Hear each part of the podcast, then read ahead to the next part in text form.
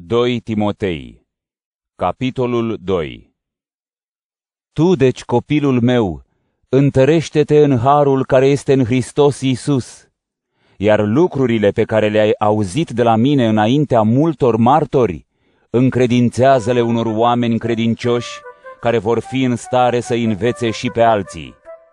Suferă împreună cu mine ca un bun ostaș al lui Hristos Iisus. Niciun ostaș nu rămâne prins în treburile vieții dacă vrea să-i placă celui care l-a înrolat. Iar când cineva ia parte la o competiție, nu e încununat dacă nu respectă legile competiției. Plugarul care muncește din greu trebuie să fie cel din tâi care se bucură de recoltă.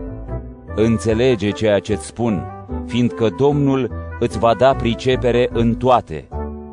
Aduți aminte de Iisus Hristos cel înviat din morți, din neamul lui David, după Evanghelia mea, pentru care sufăr și am ajuns chiar în lanțuri ca un rău făcător. Însă cuvântul lui Dumnezeu nu poate fi legat. De aceea îndur totul pentru cei aleși, ca și ei să dobândească mântuirea în Hristos Iisus și slava veșnică. Vrednic de crezut este cuvântul, dacă am murit împreună cu El, împreună cu El vom și trăi. Dacă îndurăm, vom și domni împreună cu El. Dacă îl vom tăgădui, și El ne va tăgădui. Dacă îi suntem necredincioși, El rămâne credincios, fiindcă nu se poate tăgădui pe sine. Adule aminte de aceste lucruri îndemnându-i înaintea lui Dumnezeu să nu se certe, pentru că nu le este de niciun folos, ce îi duce la pierzare pe cei ce ascultă. Străduiește-te să te înfățișezi înaintea lui Dumnezeu ca un om priceput, ca un lucrător care nu are de ce să se rușineze, care împarte drept cuvântul adevărului.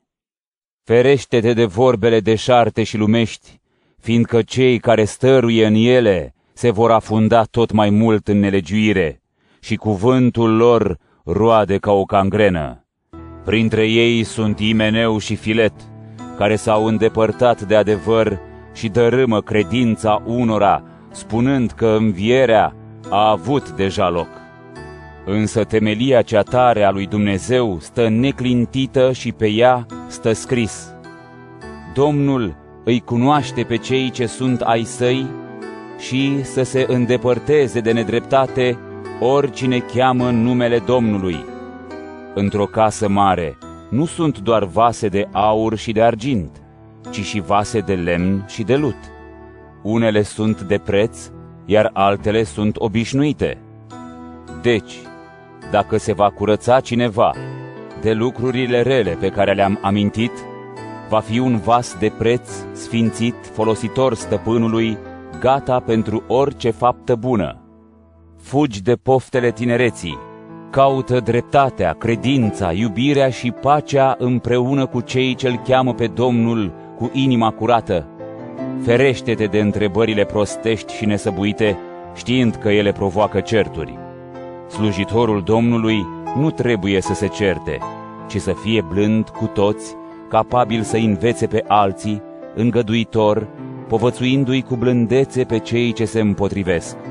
Poate că Dumnezeu le va dărui pocăință ca să cunoască adevărul și vor scăpa din cursa diavolului care îi ține prinși pentru a-i face voia.